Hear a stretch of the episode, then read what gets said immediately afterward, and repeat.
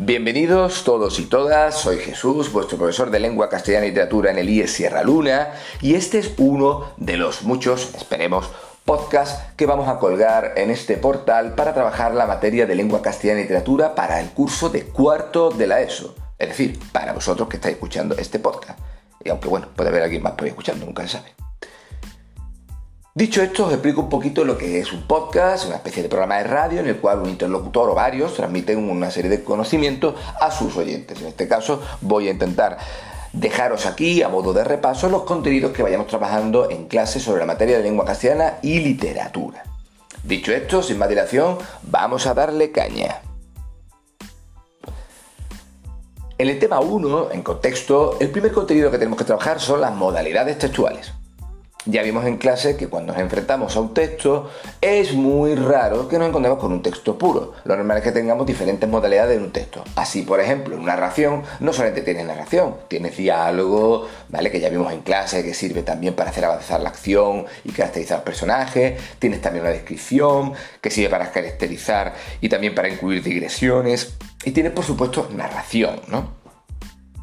Que, recordemos, la narración son las acciones protagonizadas por un personaje en un espacio en un tiempo determinados con un narrador de fondo.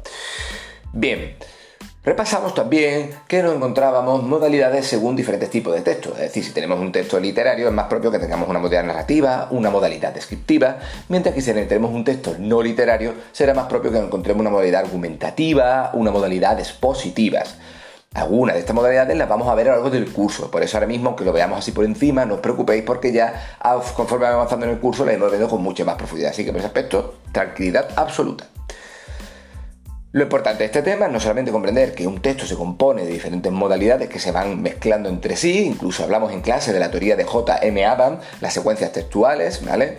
Es decir, diferentes pasajes en un mismo eh, texto, y recordar, como hemos dicho ya varias veces además, que los textos puros no existen, o si existen es algo realmente complicado, sería, vamos, una cosa única de cada 100 casos.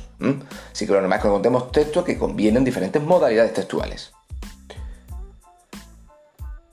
El segundo contenido importante que hemos empezado a ver sobre el tema 1 es la estructura de la palabra. Tenéis un cuadradito en blanco, creo en la página 12 puede ser de vuestro libro de texto, que está bien, ¿vale? Podéis echarle un vistazo y deberíais haceros un esquema, un esquema más o menos como lo que yo voy a decir ahora.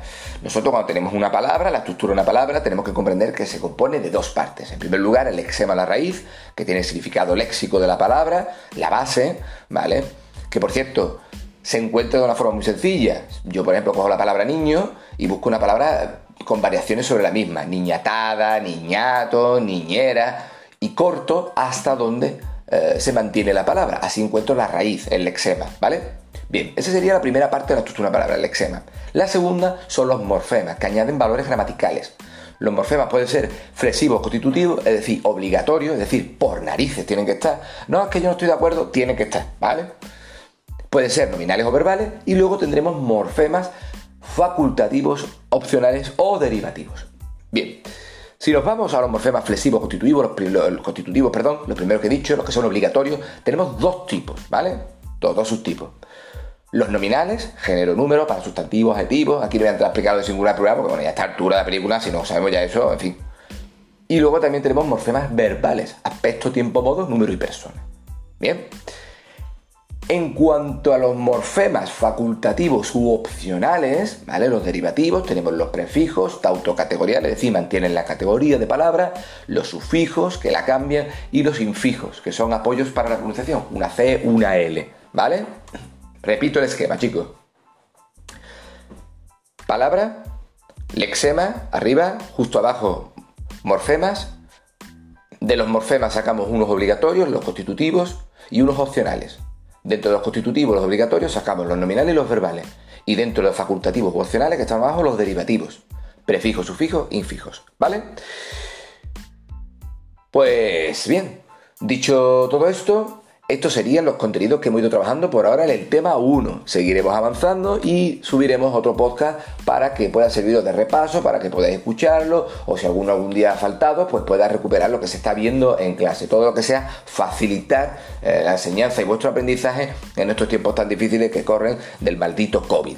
¿vale? Así que espero que os haya gustado un poquito el audio, espero que os sirva, que eso es lo más importante, y nos vemos en la próxima. A darle caña.